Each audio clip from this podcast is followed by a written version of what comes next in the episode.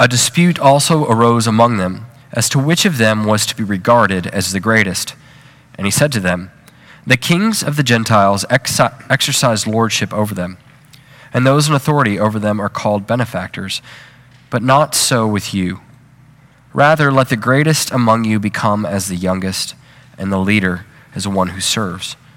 For who is the greater, one who reclines at table or one who serves? Is it not the one who reclines at table?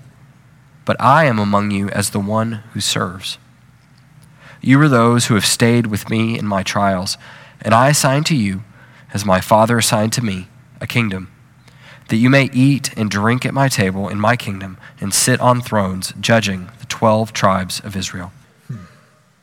Lord Jesus, thank you for being among us as one who serves.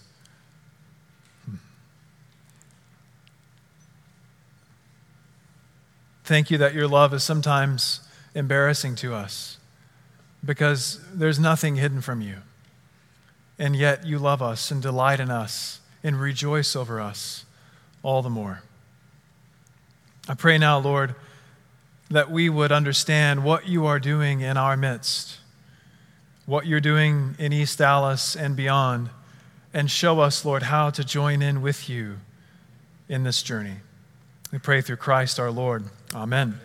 Well, good evening, everybody. How about this for the first nice day of the year? Praise God. I, I'm so excited. It's okay to look out the window. Now, I know some of you adults, I saw you with a, a glimmer in your eye, look glancing over at the bounce houses. There is an age limit on those. Uh, just FYI, age and a weight limit, adults. So um, maybe we can have like a, an adult swim time where you can participate in the bounce houses. I'm so glad that you're here. My name is Jay Wright. I'm the rector here at St. Bartholomew's. Um, as you may know, we're a church plant right here in East Dallas. We've been around for almost three years, but as you can see tonight, we're celebrating. Why are we celebrating? It's a great question. We're celebrating becoming St. Bartholomew's. My wife and I, about seven plus years ago, were living in a small town called Fleming Island, Florida, near Jacksonville, Florida. And we were working, I was working at Grace Anglican Church, and I was ordained a priest on the night of April 4th, 2011. The night before that, though, on April 3rd, 2011, right here in Dallas, Texas, a little church called All Saints Dallas had just begun their weekly worship services over on West Side Drive in Central Christian Church. Well, it turns out they needed a worship leader, and I had a few more years to give as a worship leader, and I needed somewhere to learn to become a priest. I needed to be a curate. I needed some wise, experienced, handsome devil, I mean, angel of a man. Can't really call a bishop a devil of a man. And, and it was beautiful because how many times had I told my wife, babe, we're never going to live in Dallas? Because when we, uh, we're from small town West Texas, so when we thought of Dallas, we thought of like Plano or someplace like that, and no, no, you know, shade on Plano, but I just didn't know Dallas. There you go. Priests don't throw shade. anyway, so we came, interviewed, and we landed at All Saints Dallas, but the hope was as, that as we were coming back to Texas, part of this broader Anglican mission, we thought we'd love to plant a church somewhere. And I, as soon as I started working with Philip, I thought, well, I don't know if I want to plant a church. This guy's fun. And we saw God do amazing things at All Saints. And about nine months into our stay in Dallas, we were living in a two bedroom townhouse. Our youngest child had just come home with us, adopted from Ethiopia. And we were in that t- townhouse, and I thought, oh, you know, we got to get out of here because the neighbor, I thought he was going to bang through the wall, banging, you know, because we were so loud, all that stuff. And so we moved into a house in Lake Highlands, and I thought, wow, this is a neat neighborhood. And the more we got to know Lake Highlands, the more we realized, wow, the east side of Central Expressway is really interesting. It reminded me of how in Jacksonville, which has a three mile wide river called the St. Johns running right through the middle of it, it reminded me of how in Jacksonville, when you cross from the west side of the St. Johns over the Buckman Bridge to the east side, or maybe the Main Street Bridge downtown, you're still in the same city, the largest city in the United States by land area, You were still in the same city, but it was a completely different culture. It was, there was a different emotional feel, and I realized that Central Expressway and all of its concrete and glory. And trust me, I drive LBJ now every day, and I, I prefer Central to LBJ. But Central Expressway was like an emotional boundary. And I began to talk to Philip, and I said, You know, I don't know if I think maybe we should plan a church just like All Saints in East Dallas. And he said, Hey, man, that sounds great. and so we prayed, and God began to give vision. And I'm telling you this story to tell you why we're celebrating tonight. God began to give vision visions of trees and neighborhoods, and, and visions of people in East Dallas. Visions of a church that would be rooted kind of off the beaten path, not planted too soon or too late. Visions of an Anglican church that's what we call a three stream Anglican church, holding in tension in a beautiful dance, really, the three life giving streams that have always been part of the life of the church from that day of Pentecost. The Holy Scriptures as our guide, though back then they were called the memoirs of the apostles, that first generation removed from the apostles. The holy sacraments, Holy Communion, Holy Baptism, sustaining and nourishing the people of God day after day, week after week. And then the Holy Spirit, performing signs and wonders and miracles, and quite honestly, doing things that were beyond us. When I, and I know there are just tables and beautiful flowers, and, but when I saw all of our people tonight setting all of these things up, I realized that this is beyond us. God is doing something at St. Bartholomew's in the broader East Dallas and all over our city and All Saints as well that is beyond the sum of our individual gifts and parts. That's what God does. That's what the kingdom of God is. When Jesus told the apostles, when he said, I'm among you as one who serves, and I give you thrones in my kingdom, and you're going to eat and drink in my kingdom, he wasn't talking about political glory or wealth or notoriety or celebrity. In fact, you've probably never even heard of Bartholomew. You're like, I know Bartolo Colon is a pitcher for a team in Arlington. The economy of God is not like the economy of man or the economy of the United States. Thanks be to God. It goes far beyond us. And God is doing something beyond us. There's a larger design in what He's doing tonight. There's a larger design in our celebration tonight. There's a deeper destiny that is beyond each of us, but it doesn't diminish our role. It takes each one of us coming in line with this vision of being fully human. You'll see that on the bulletin, you see on the back of your calendar. Hopefully, you get a fall calendar at some point. You see it on our website, you hear us talk about it, and I'll tell you about it more in just a minute. But there's a bigger design that God is drawing us into. He's calling us to Himself, and He's calling us to Himself so that He can call others in East Dallas and Lake Highlands and Casa Linda and Lakewood and Richardson and Mesquite and Garland and Rockwall and Rowlett and Royse City and everywhere beyond so that He can call people to Himself. Our Lord Jesus Christ, crucified yet risen whose arms of love were stretched out on the hard wood of the cross, that everyone might come within the reach of his saving embrace. So, why are we celebrating tonight? We're celebrating because God has taken us from being one small fledgling church plant on Sunday night in All Saints to a growing church that's moving downtown to take the heart of Christ to the heart of the city.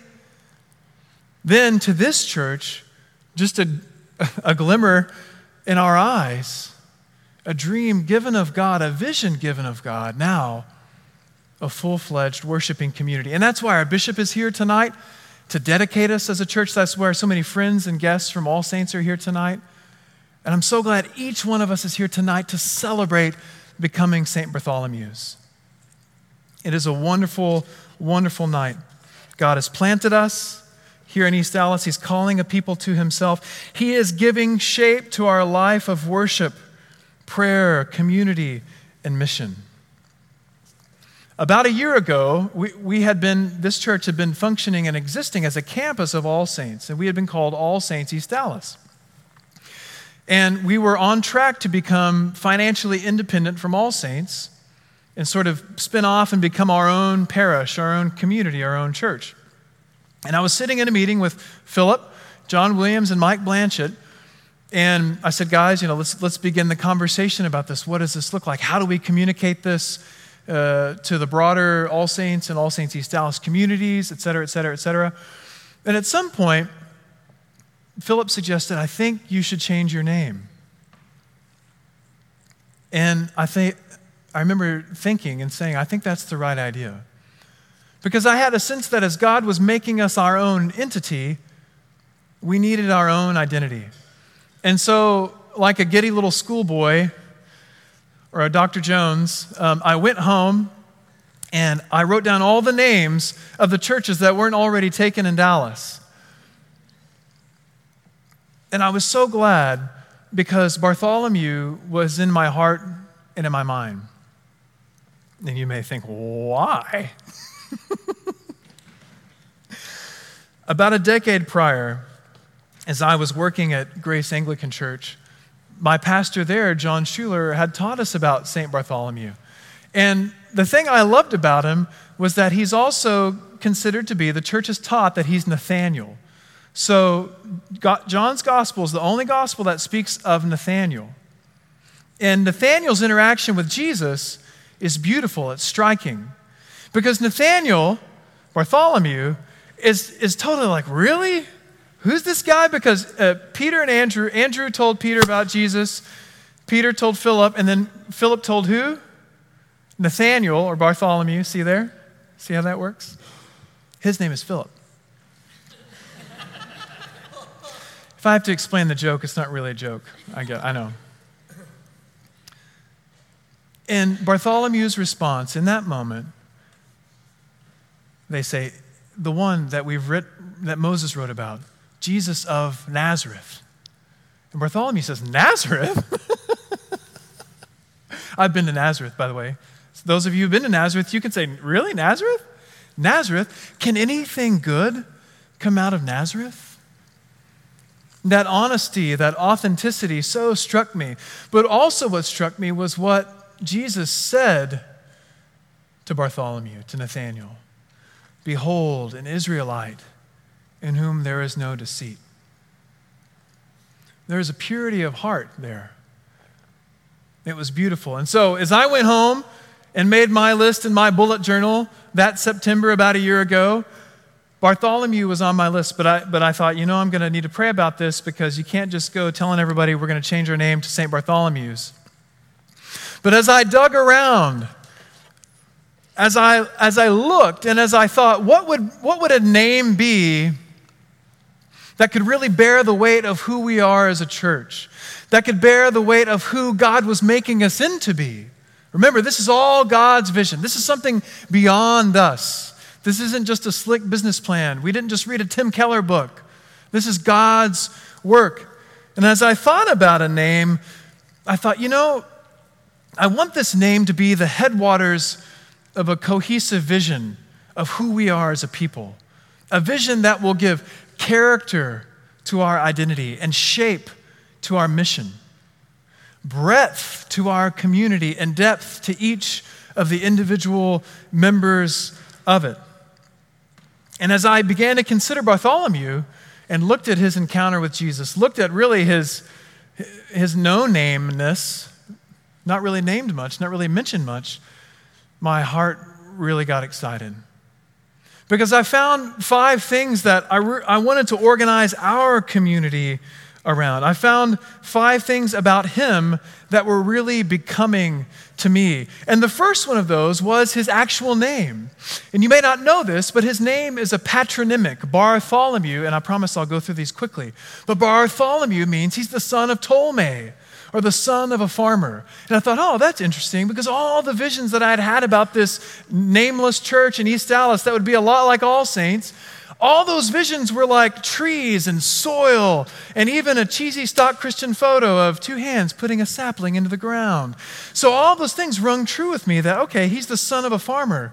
And then I remembered, you know, farming, or ministry and mission rather, is a lot like farming. that you till the soil and you plant the seed and you hope it rains or you water as much as you can. And then really all you do from there is trust God. I thought, well, that rings true. And the next thing I looked at was this interaction that Bartholomew had with Jesus in John chapter 1 that I mentioned to you. That notion that he's a true Israelite. And I thought, well, what does that mean, a true Israelite? I mean, it's not, we're not trying to make people Jewish, but the reality of being a true Israelite is one who is truly a child of God, one who can live in the freedom of the children of God. That same freedom that St. Paul writes about in Romans 8 when he says, if you're led by the Spirit of God, you're a son or a daughter of God. And that's the spirit of adoption, not a spirit of slavery that causes you to fall back into fear. Moreover, it's by that spirit that you cry, Abba, Father. Friends, if, if being a Christian is anything, it is having the God of the universe, not just as a distant deity that we're scared to death of, but as our Abba. Jesus, teach us to pray, the disciples said. Jesus said, Pray like this Our Father, our Abba, who art in heaven. Jesus said, The same closeness, the same intimacy that I have with God the Father, you too can have with God through me. A true Israelite, one who lives in the freedom of the children of God. And again, that authenticity. He could say, Nazareth, really? That hole? I mean, Bartholomew was from Cana, which was another hole just down the road. But there's some authenticity there. And you'll hear me say in just a minute being fully human, there's two sides to that coin, and we need to embrace both sides of it. Moreover, Bartholomew was from Galilee. Now, Galilee was, is a part of Israel that is overlooked and forgotten and it's full of a people that are overlooked and forgotten. Jesus, when calling his 12 to himself, didn't go to the place of power, didn't go to the place of influence, Jerusalem, didn't even go to the place with cool buildings, Jerusalem. He went to Galilee. And when I see so many of you whom God has called to himself here, at St. Bart's, I think to myself, how did this person get overlooked? How has this person been roaming free without the care of a community around them? How have they been forgotten? I'm so blown away that God would call me out of a nowheresville. And it doesn't mean you're from a nowheresville, but it means that without Him, your life didn't really have shape and form. It didn't really have the meaning and the purpose behind it that it does now as a child of God. I thought, okay, he's from Galilee. We can roll with that. This is part of a vision. We can organize ourselves around this. Then the next thing that really struck me was that Bartholomew, after the resurrection and ascension, after the outpouring of the Holy Spirit, Bartholomew didn't stay in Israel, but he went east he took the gospel of our Lord Jesus Christ and he went east as a missionary.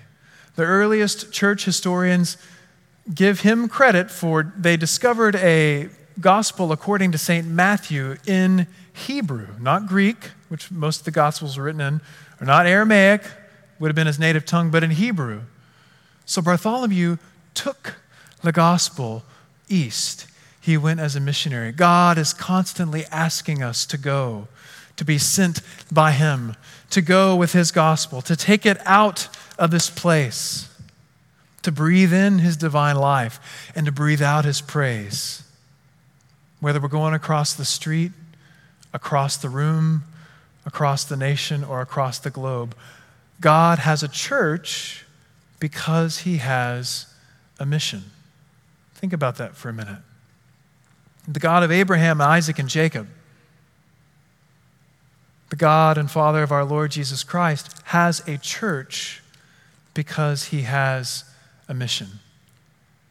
We are his people to carry his message. St. Bartholomew was a, a perfect example of that.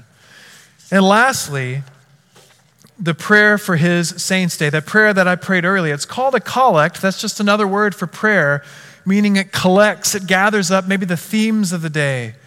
And it's meant to be a prayer that I pray for all of us. But listen to what this prayer says Almighty and everlasting God, who gave to your apostle Bartholomew grace truly to believe and to preach your word. Now, here's the kicker grant that your church may love what he believed and preach what he taught.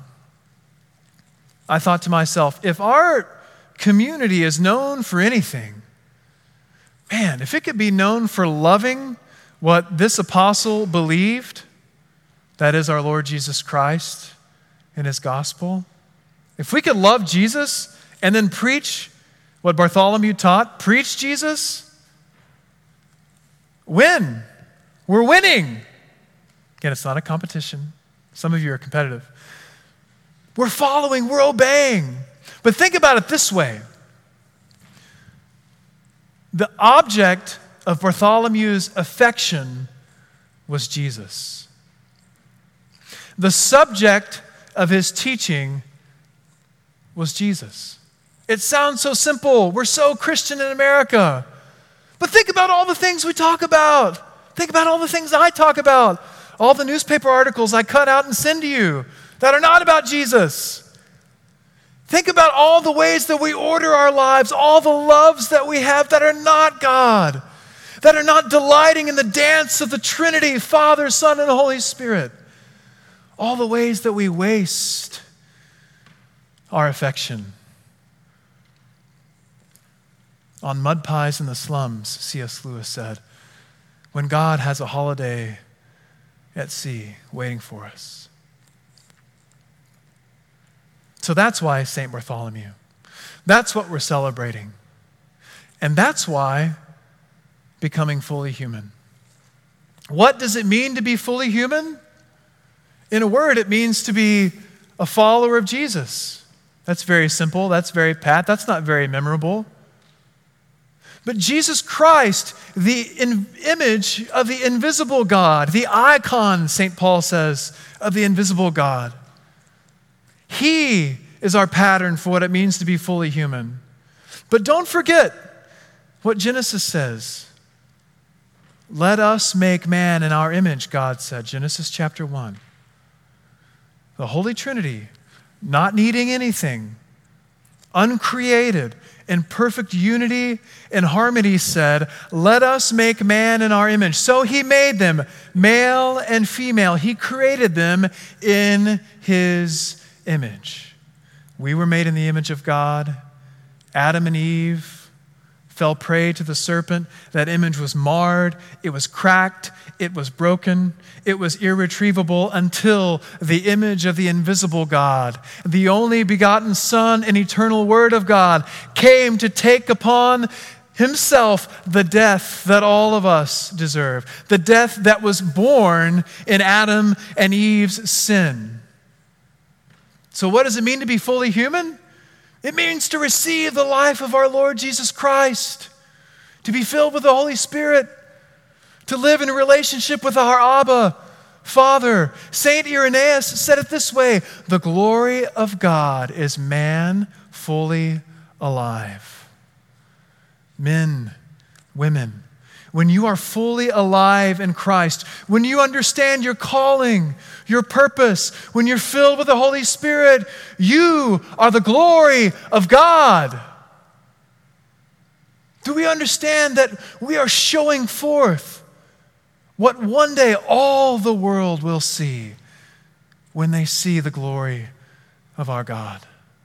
Not because we chose to, not because we made it up, not because we're great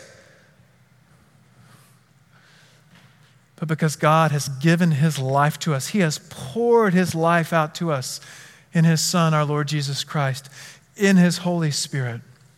And here's the other side of the coin of being fully human. That's the one side of the coin, being like Jesus. The other side of it is this Luke 22, Jesus just celebrates and institutes the Lord's Supper, celebrates Passover, but institutes what we, you and I call the Eucharist or Holy Communion. Amazing moment. Someone's going to betray Jesus. And then a dispute arose among them, Luke writes, to see which one was the greatest. That, my friends, is part of that humanity that all of us share. Guys, it's all about to go down. And that's all that you're thinking about? Is who among you is the greatest? Bartholomew? John? James? Peter? That's the other side of the coin. We are wounded, friends, and we're wounding others. We're broken. And in our brokenness, psh, we're breaking others. We are all in desperate need of healing, and we hear that faint echo in what St. Paul writes to the church at Corinth. He says, I'm not telling you this, church at Corinth, you who do need admonishing. I'm not telling you that you're wounded and you're broken and you're all too human to shame you. I tell you this to admonish you. You have had countless guides. You've had all the self help that you need. You've had all the consultants, all the quippy help, the catchphrases that your preachers can give to you. What you need is a father. Now, St. Paul would go on and say, I became your father in the gospel. But what I want to say to you all is, friends, we're all broken. We're all pregnant with pain and in need of healing. And our God invites us down that sometimes lonely, sometimes very long and dark pathway to healing. But who is presiding over it all? Our Father, our Abba, the one that the Spirit teaches us to cry out to, the one that made us in His image. So, being fully human recognizes that we are broken and that we are going to break things. It recognizes that we are wounded and we are going to wound other people. It's not sanitary to be human. Don't think that it is. I'm not promising you comfort here. It will be uncomfortable, but it is safe. Safe meaning our Father is presiding over all of this. It is His design that you be fully alive. It is His design to be who you are meant to be, as St. Catherine of Siena said, so that you can set the world on fire. And that's why we celebrate tonight. That's why we celebrate St. Bartholomew's. That's why we're named St. Bartholomew's. St. Bart's, if that's too long for you, you can say that. That's okay. I'll always be the company man. Because God is building a people for Himself in East Dallas, learning what it means to be fully human doing that arduous agricultural work of ministry and mission, welcoming more overlooked and forgotten people into our midst, sending out our best and our brightest as missionaries, whether that's across the city or across the world. Living in the freedom of the children of God and always, always, always having the object of our affection our Lord Jesus Christ, and the subject of our speech and our teaching, our Lord Jesus Christ, that we may love what Bartholomew believed and preach what he taught.